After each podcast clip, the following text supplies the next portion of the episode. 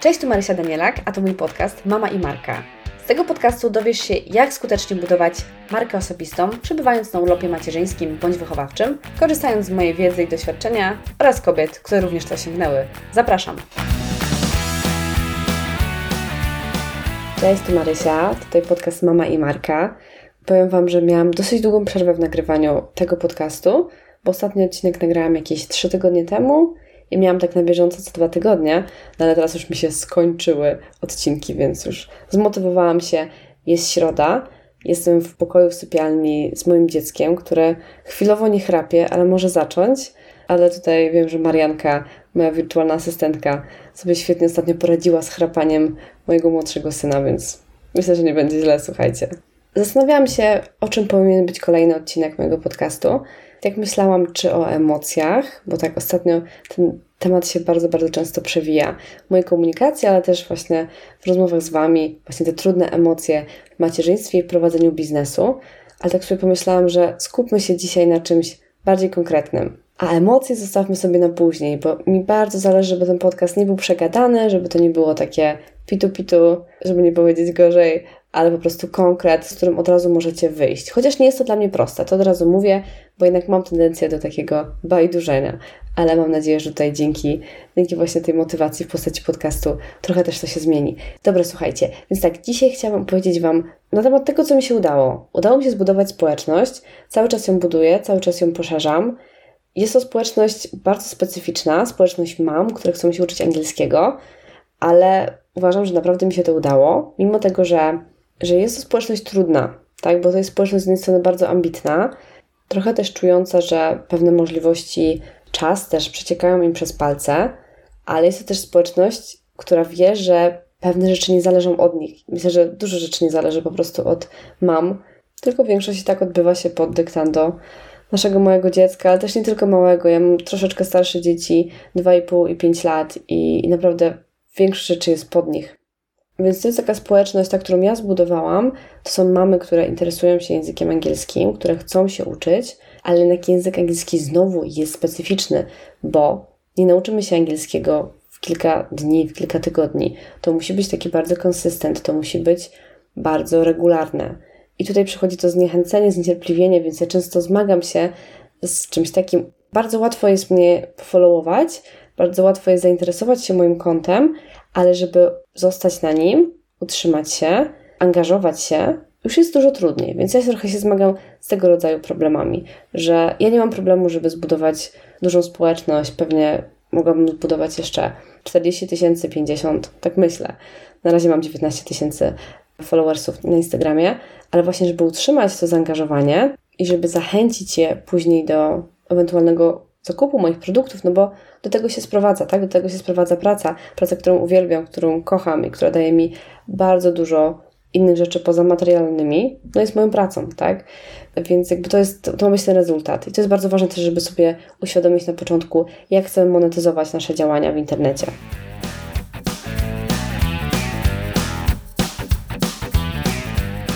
Więc przez to, że ta społeczność jest dosyć specyficzna, ona nie jest tylko nastawiona na ten efekt, na super materiały, na super produkty, bo to jest społeczność, która zmaga się z dużymi problemami, trudnościami, żeby ten cel osiągnąć, żeby właśnie nauczyć się tego angielskiego. Więc ja musiałam mocno stosować moją komunikację, ale też to przyszło mi bardzo naturalnie, bo też rozumiałam ich potrzeby i też taka jestem, właśnie, żeby ten przekaz mówił do nich konkretnie, żeby uderzał właśnie w te ich potrzeby, ich trudności, ich takie nawet myśli. I myślę, że to jest klucz w ogóle tworzenia społeczności, czyli uderzenie w jej specyfikę i najlepiej będzie uderzyć bezpośrednio w problemy tej społeczności i znaleźć rozwiązanie oczywiście. Bo tak naprawdę to w internecie tak dużo ludzi nie interesuje to, co my mamy do przekazania. Ich nie interesuje nasza osoba aż tak oczywiście, no bo jakieś tam elementy mogą być interesujące, inspirujące właśnie lifestyle'owo, ale ogólnie to naszą społeczność interesuje nasza społeczność, czyli to właśnie, jakie oni mają problemy, co im to daje. Więc jeżeli będziemy takimi, gdzieś to usłyszałam, że będziemy takimi lekarzami naszej społeczności, no to jesteśmy w domu, to po prostu możemy wszystko sprzedać. Jeżeli mamy oczywiście produkt, jeżeli mamy produkt wysokiej jakości, który rozwiązuje albo daje chociaż obietnicę rozwiązania tego problemu, no to wtedy wiemy, co robić. I tak naprawdę największy sukces, jaki osiągają marki, to dzieje się wtedy, kiedy ta marka buduje społeczność wokół jakichś zainteresowań, wokół jakichś problemów i te finalne produkty, które teraz dostarczamy, które chcemy sprzedać, tak żeby mieć zysk, to jest naturalne, to właśnie muszą być wokół tych problemów, wokół tej społeczności. I to jest najlepsze rozwiązanie, to jest w ogóle najprostsza droga, żeby, żeby sprzedać swoją markę osobistą. I ogólnie to jest bardzo trudne, bo z jednej strony nie zaczynamy, nie budujemy swojego kontentu w marce osobistej na sprzedaży, no bo to wtedy się nie, to się nie uda.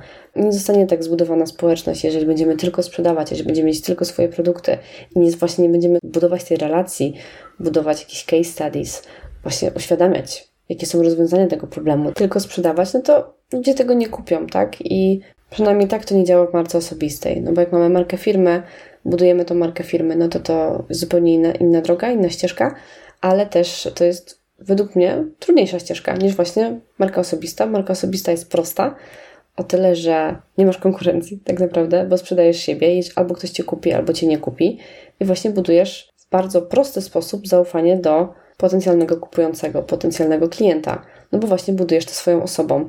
Ja powiem Wam, że już rzadko kiedy kupuję jakąś usługę bez twarzy. To już jest takie, takie typowe, nawet kiedy do prawniczki czy gdziekolwiek, to ja chcę mieć tą twarz. I to też jest odpowiedź którą, na pytanie, które często widzę. Czy można budować markę osobistą bez twarzy? Czy musisz pokazywać siebie, swój lifestyle i tak dalej? Odpowiedź jest według mnie bardzo prosta. Absolutnie nie musisz pokazywać swojego kota, psa, dziecka, tym bardziej. Absolutnie nie. To wszystko musi być powiązane, ale twarz raczej tak. Są takie profile, są takie marki osobiste, gdzie tej twarzy nie ma, ale jest to raczej rzadkość.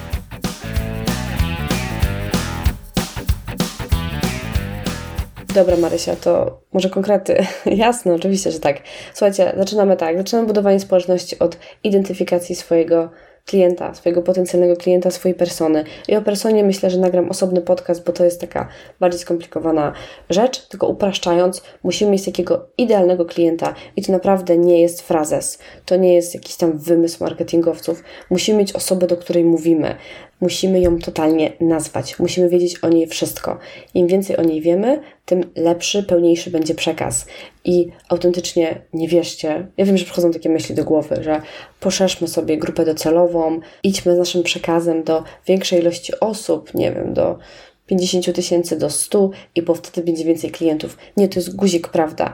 Im węższa grupa, tym lepiej. Oczywiście wszystko zależy od produktów, wszystko zależy od usług. Aż się za bardzo wyniszujemy, no to faktycznie nie będziemy mieli do kogo trafiać, ale w zasadzie to wszystko zależy od produktu, bo możemy stworzyć jakiś bardzo drogi produkt, wyselekcjonowany tylko dla tych osób i też to będzie profitable. Jak najbardziej. Dlaczego nie? Więc ja uważam też widzę po sobie, że im większa nisza, tym lepiej, tym lepiej dla biznesu. Mimo tego, że na początku może być trudniej, może być trudniej pozbierać nam właśnie tą grupę, zbudować ten profil na Insta, to zobaczycie właśnie tak step by step, że to będzie dużo lepsze, lepiej się nauczycie właśnie tych potrzeb i w rezultacie sprzedacie po prostu lepiej te produkty, bo jeżeli ktoś ma poczucie, że to jest specjalnie dla niego skrojony produkt, no to szybciej go kupi niż jeden z wielu. I tutaj przykładem myślę, że jest moje poletko, bo profili na temat języka angielskiego jest mnóstwo. Ich jest po prostu od cholery. Więc jak ja bym miała tworzyć kolejny, mimo tego, że są niektóre są na bardzo profesjonalnym poziomie i w ogóle ta jakość jest wyróżnikiem, ale jak ja bym miała tworzyć kolejny profil właśnie na temat języka angielskiego, no to po prostu byłoby ciężko. Więc ja od razu wiedziałam, że ja muszę zrobić jakąś niszę.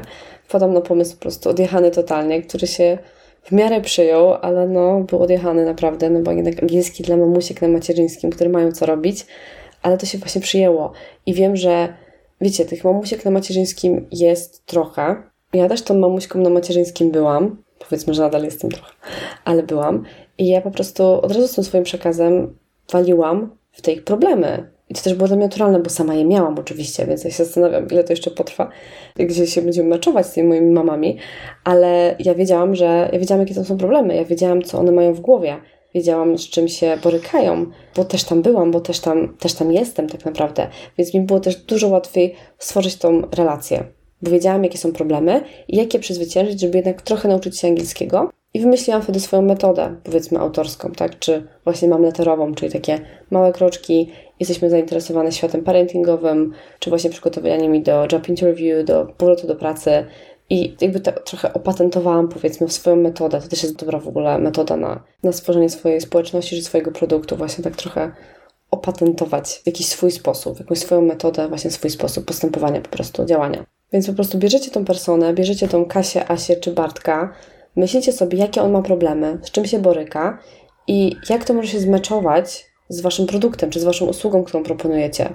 I wtedy takie komunikaty walicie. Ja też dużo sobie pozwalam na prywatę na moim profilu, ale to też jest akceptowalne. Tak mi się przynajmniej wydaje, jak nie jest, no to ludzie odchodzą oczywiście, to też jest normalne, ale jednak ja też pokazuję właśnie te problemy, z którymi się mierzę, z którymi się mierzyłam, mierzę i w jakiś naturalny sposób to zaufanie buduję. Ale na wielu profilach ta prywata, no, albo nie powinna w ogóle istnieć, albo powinna być taka bardzo, bardzo delikatna, na pewno nie zdjęcia psa czy, czy śniadania. U mnie to w miarę działa, ponieważ dziewczyny naprawdę mają różne swoje problemy.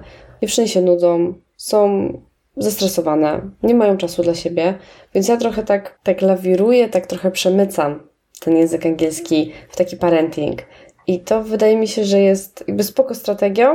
Na pewno nie jest idealną strategią, na pewno popełniłam dużo błędów, wiem o tym, ale widzę, jak to na nie lepiej działa. Na inną grupę docelową totalnie by nie działało. Gdybym wzięła studentki, czy jakieś właśnie dziewczyny z korpo, które już dawno wróciły do pracy, to ich by to nie interesowało. Ich by kompletnie nie interesowały moje dzieci, mój naleśnik, czy nie wiem, ile schudłam w zeszłym tygodniu, tylko one byłyby nastawione na konkret. Pewnie część mamusiek na macierzyńskim też jest nastawiona na konkret, ale ja mówię tutaj o moim idealnym kliencie, mojej personie. Ona woli, kiedy to przemycam. Kiedy mówię coś na temat taki, który ją interesuje, trochę z parentingu, z psychologii i raz na jakiś czas stawię jakieś słówko i ogólnie mam produkty, które też rozwiążą jej problemy, ale właśnie ona to akceptuje, ona to lubi. Taki sposób komunikacji jest dla niej fajny i pozwala jej utrzymać ten swój poziom uwagi czy zainteresowania językiem angielskim przez dłuższy czas, właśnie dzięki tym moim działaniom. No ale ja tego nie wykminiłam tak po prostu, tylko po prostu musiałam to, musiałam kombinować, musiałam myśleć o tej mojej personie, musiałam też patrzeć, bardzo analizowałam statystyki, co się podoba, jakie są wyświetlenia tutaj, jak to potem wpływa na sprzedaż. To wszystko trzeba brać pod uwagę, jak się zaczyna profil. Dlatego ja zawsze mówię, zacznij profil, zdefiniuj tą swoją personę, właśnie moje dziecko się rusza, więc zobaczymy, czy skończę w ogóle tę wypowiedź. Zdefiniuj tą swoją personę, na temat będzie w innym podcaście, i zacznij działać z tym komunikatem i patrz od razu, jaki jest feedback, jakie są wyświetlenia, lajki, komentarze, zapisy, jest wszystko uzależnione też od tego, jaki macie content. Też mi się aż tak do tego nie przyczepiała. Ja mam dużo zapisów, mało lajków. U Was może być odwrotnie. U Was może być dużo lajków, dużo zapisów, mało komentarzy. Wszystko zależy od rodzaju kontentu, jaki tworzycie tak naprawdę. Czy jest bardziej emocjonalny, czy jest bardziej edukacyjny. Więc tworzycie personę, tworzycie pod to właśnie strategię na content, konkretną strategię z rozpisanym, co ma być w każdym tygodniu, to nie musi być dokładnie rozpisane krok po kroku, tylko jakaś taka idea. I wtedy patrzycie, co je najbardziej interesuje, co ich interesuje. I na tej podstawie tworzycie dalszy content. Patrzycie, jak jest z rolkami, czy się wybijają, które się bardziej podobają, które mniej. Rolki są o tyle fajne, że możemy ich tworzyć dużo. Z postami było wcześniej tak, nie wiem, czy coś się nie zmieniło, bo tych update'ów to jest mnóstwo, ale z postami wcześniej było tak, że trochę jak wrzucałyście następny post, trochę umierał. A z rolką jest tak, że ona cały czas może się wybić i one na siebie aż tak nie oddziałują jak właśnie posty. Bo z postami to było jeden post, nie musiała być jakaś przerwa, potem kolejny post. Ogólnie to było trudne. A rolki to naprawdę, wiem, że niektórzy twórcy, szczególnie w Ameryce, proponują, żeby tworzyć dwie rolki dziennie co brzmi ogólnie kosmicznie, no ale możemy sobie to też robić w balkach, nie? To też zawsze rolki tworzymy w balkach, czyli nagrywamy kilka rolek od razu tam zmieniamy trochę scenarię, zmieniamy trochę ciuchy i, i mamy po prostu narobionych tych rolek. Ale według mnie w Polsce, ja też to testowałam u siebie, to się jakoś super nie przyjęło, to wpłynęło na, na większe zaangażowanie na pewno, ale miałam wtedy bardzo dużo jednak odejść z mojego profilu, których nie rekompensowałam sobie na bieżąco tymi nowymi obserwatorami. Więc ogólnie to jest fajna strategia na poznanie swojej grupy docelowej, czyli stworzenie tego większego kontentu, no bo jak masz poznać właśnie co się podoba, co się wybija, jeśli nie stworzysz tego, kontentu, ale no też nie ma co przesadzać. Dwie rolki dziennie to jest według mnie, jest dobre na nasze właśnie warunki polskie. Jedna rolka dziennie, spoko. A najlepiej oczywiście zrobić dwa posty, trzy rolki albo jeden post, dwie rolki. Na pewno przewaga rolek, takich merytorycznych, fajnych, szybkich, krótkich i z jakimiś fajnymi przejściami. I właśnie post. To na pewno przyda się raz w tygodniu. Więc tworzymy, nie skupiamy się mocno na tym, żeby to było perfetto. Nie, to ma po prostu być dobre, to ma być nasze, to ma trafiać w grupę docelową, to ma rozwiązywać jakieś problemy albo dostarczać rozrywkę, ma być też spójne w kontekście właśnie kolorystyki. Od razu o tym myślcie, żeby ten wasz profil był spójny, żeby były podobne czcionki albo najlepiej te same, dwie lub trzy wybrane. Kolory też żeby jakby po konsumpcji tego waszego kontentu było wiadomo, że to jest wasze. Więc od razu o tym myślcie, o kolorach. Nie ma co się strasznie na to nastawiać, oczywiście. Najważniejszy jest content, najważniejsze jest to, co my dajemy naszemu odbiorcy, ale to są też istotne rzeczy właśnie z punktu widzenia marketingowego, żeby, żeby potem była taka identyfikacja, ok, to jest ona, to jest ona i ona tworzy właśnie fajny content na dany temat.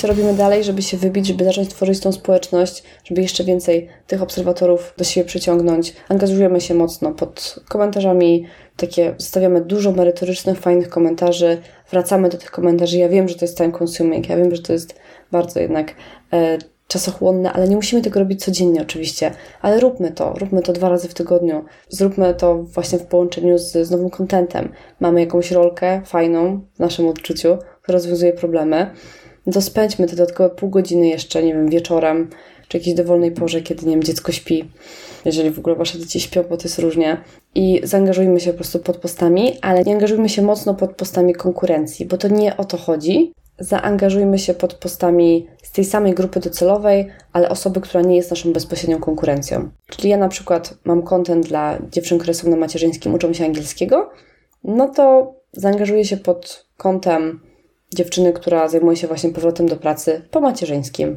lub przebranżowieniem, czy po prostu parentingiem. Więc tego szukajmy. Szukajmy dużych kont i twórzmy faktyczne, prawdziwe relacje. To nie chodzi o to, żeby teraz sztucznie sobie lajkować, czy nie wiem, coś. Jeżeli nie podoba nam się jakiś profil nie czujemy tego vibe'u, to nie róbmy tego na siłę, bo to też widać od razu, nie? że ktoś tak sztucznie próbuje z nami nawiązać relację, a nie tak naturalnie.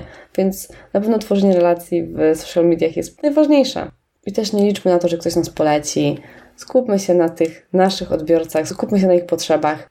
I to naprawdę, naprawdę pójdzie. To wymaga czasu, ja wiem, bo to naprawdę wymaga czasu. Będziemy w tym spójne, będziemy responsywne, będziemy odpowiadać właśnie na te potrzeby, będziemy się angażować. Nadejdzie taki moment, jak już zbierzecie swoją krwawicą, nie wiem, 200 obserwatorów, takich faktycznych obserwatorów, a nie wujka, ciocie i brata, zaczniemy dostawać pytania. I pytania to jest największy skarb w ogóle na świecie, bo to są faktyczne problemy, rozkminy ludzi. Więc od razu robimy screena, wrzucamy do folderu jakiegoś nowo stworzonego pod tytułem problemy, odpowiadamy na stories, robimy z tego rolkę, posta, cokolwiek, ale pytania innych są po prostu na wagę złota, są masakrycznie ważne, bo to są faktycznie realne problemy, które możemy rozwiązać naszym na przykład produktem w przyszłości. Kolejna sprawa, taka już ostatnia, kończąca, tak trochę próbuję zebrać to, co powiedziałam, to też uwaga na współpracę, oczywiście w zależności od tego, jaka jest nasza grupa docelowa, bo jest dużo fajnych kont.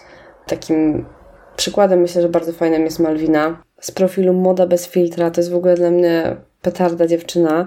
Dziewczyna bardzo zaangażowana, dziewczyna bardzo odpowiadająca na potrzeby swojej społeczności, która po prostu tak wywaliła w kosmos zasięgi, w ogóle swoje konto Naprawdę, ja ją poznałam, czy zaczę, zaczęłyśmy się obserwować nawzajem, jak była malutkim, malu, maluteńkim kątem, a, a teraz ma więcej, więcej obserwatorów niż ja, duże zaangażowanie, robi bardzo fajne, takie merytoryczne współprace. Zajmuje się modą, kosmetykami, modą i tak dalej. I te współprace u niej bardzo działają, są takie naturalne, Oczywiście też jakość, jakość tych współprac na to wpływa, bo naprawdę dziewczyna, dziewczyna wie, co robi, ale właśnie to u niej było takie nienachalne. Współpraca była nienachalna. Na wielu profilach niestety to będzie takie różne, różne. Na przykład u mnie współprace to tak średnio się przyjmują. Ja też nie dostaję jakichś nie wiadomo jakich ofert i też e, raczej większość odrzucam, tylko przyjmuję oferty książkowe. Książki zawsze przyjmę, jakichś językowych nie, bo no bo ja mam swój kontent językowy, mam swoje, swoje produkty, które sprzedaję, więc nie będę tutaj sprzedawać konkurencyjnych produktów, wiadomo. Więc tutaj też trzeba uważać, bo też może być takie podniecenie, że tutaj dostałam coś fajnego, szczególnie w świecie parentingowym, ale to też gdzieś tam może troszeczkę osłabić zaangażowanie, chyba, że będzie to produkt, który naprawdę chcecie polecić, polecacie i on też jeszcze Wam wybustuje to zaangażowanie, bo nagle, bo nagle to jest jakaś taka rzecz, nie wiem, kontrowersyjna, czy jakaś fantastyczna, o której po prostu wszyscy nagle chcą teraz rozmawiać, więc też tak może być. Ale nadal uważam, że trzeba być dosyć, dosyć e, careful, jeśli chodzi o współpracę i od początku postawić jakieś granice i też pomyśleć, czy to się opłaci, bo jednak tego posta musicie stworzyć, to stories też musicie stworzyć, to zajmie czas i czy to na pewno ma sens. Więc podsumowując, słuchajcie, dla mnie w społeczności właśnie najważniejsze jest to takie bycie lekarzem, pielęgniarką, nie wiem, kimkolwiek, psychologiem czasami, czyli kimś, kto naprawdę rozwiązuje w pełni problemy społeczności. Ale żeby to zacząć robić, trzeba je zidentyfikować, pomyśleć nie nad tym, jaki ty masz super content, w ogóle nie myślcie o sobie, jeśli tworzycie social media. Dobra, trochę, trochę czasami, no bo też trzeba mieć z tego fan i nie wypalić się szybko oczywiście, ale i tak myślcie jak najwięcej o tym odbiorcy, z czym on się zmaga, jakie ma problemy, co mu w głowie siedzi. I wtedy jesteście w domu, jeżeli macie rozwiązanie tego problemu serio. Najgorzej tak to wpaść w takie, nie chodzi mi o samo uwielbienie, ale takie, mam różne schematy w głowie. Ja na przykład miałam taki schemat, miałam, bo już nie mam, tak myślę, taki schemat, że to wszystko musi być takie mega oryginalne u mnie. I ja wymyślałam naprawdę takie produkty odjechane, które wiem, żeby się nie sprzedały, bo były ok, ktoś wymyślał, ale fajne, ale nie kupię, bo po co mi to? I oczywiście, jak masz już zaangażowaną dużą społeczność, to duża część osób kupi, bo cię lubi. Ale wiecie co, nie celujmy w taki rodzaj sprzedaży, bo no na tym nie wiadomo czego nie będzie. Na tym, że kupią nasi znajomi, czy właśnie osoby, które nas lubią. Mamy sprzedawać produkty, które faktyczne problemy rozwiązują. U mnie takim problemem jest Mamletter, który oczywiście ma swoje ograniczenia i też trzeba go zrobić. I to nie jest tak, że nie mam anulacji. Oczywiście, że mam. Mam mnóstwo anulacji każdego miesiąca. No bo dziewczyny i tak się nie wyrabiają, bo mają inne swoje problemy, które cały czas próbuję identyfikować, próbuję identyfikować, no ale oczywiście tego ostatecznego kroku nie podejmę za nie. I to jest trudne, to jest w ogóle trudna grupa docelowa, bo to są naprawdę zmęczone życiem dziewczyny, które mają ogromne ambicje, ale jeżeli dziecko ci się przebudza 12 razy w ciągu nocy, no to nie ma na to rady. No nie ma po prostu na to rady. Ale ja się nie poddaję, tworzę dalej, tworzę moją społeczność ze wszystkimi trudnościami, bo naprawdę stworzenie fajnej, zaangażowanej społeczności to nie jest tylko ten zarobek, to nie są tylko te cyferki na koncie. To jest naprawdę realny fan z życia, bo jak ja widzę, jak one się zaczynają komunikować, właśnie moje laski, jak lubią tam być, jak chcą tam być, jak właśnie kupują subskrypcję na kolejny miesiąc, przedłużają, bo one chcą należeć, chcą być tymi mamneterowiczkami, chcą być tymi moms in business, bo czują, że to jest to miejsce, to jest to miejsce, w którym są zrozumiane, w którym chociaż część problemów się rozwiązuje. Oczywiście nie wszystkie problemy świata, ale część problemów się rozwiązuje. No to słuchajcie, dla mnie to jest w ogóle najlepszy, najlepszy feeling ever. Autentycznie. Nic nie daje mi tak, tak dużego fanu i takiej satysfakcji, jak to, jak taki feeling, że właśnie stworzyłam taką społeczność. Że tutaj jesteśmy razem trochę. A to zabrzmiało w ogóle, jak jakiś kościół stworzyła. Nie, nie, nie mam w ogóle takich zapędów. Ale serio uważam, że tworzenie społeczności to jest siła. To jest rzecz, którą totalnie będę dalej eksplorować, z którą będę eksperymentować. I to jest mój temat najbliższe lata. Ja chcę takie społeczności właśnie tworzyć, bo widzę, jak bardzo jest to skuteczne. No słuchajcie, jest sukces. 24 minuty. Moje dziecko się nie przebudziło, nawet nie chrapało, więc Marianka będzie ze mnie zadowolona. Dzięki Wam bardzo za przesłuchanie tego odcinka. Jeżeli Wam się podobało, to dajcie znać. Koniecznie odwiedźcie mój profil, który się dopiero tworzy, w którym ja też zamieszczam różne informacje, ale no nie jest to mój główny profil, ale będę chciała go rozwijać, więc jak dacie mi follow, to też mi to trochę da mi więcej motywacji, żeby też jeszcze kolejną społeczność może tam stworzymy. Zobaczymy. Plany są, różne rzeczy się dzieją, więc będę bardzo wdzięczna za Wasz jakikolwiek support, czy na Insta, czy 5 gwiazdeczek na Spotify'u. Będzie bardzo cenne. Trzymajcie się. Trzymam za Was kciuki. Bardzo dziękuję za przesłuchanie mojego podcastu. Mam nadzieję, że dałam Ci trochę do myślenia w związku z treściami, które się pojawiły. Jeżeli uważasz, że to, co mówię, ma sens i jest ważne dla kobiet takich jak Ty, to zostaw kilka gwiazdek w aplikacji, w której słuchasz podcastu i zapraszam Cię serdecznie na mój profil Angielski na macierzyńskim na Instagramie. Poza nauką angielskiego skupiam się tam również na treściach związanych właśnie z lifestylem, parentingiem i tym, jak pogodzić to wszystko z macierzyństwem.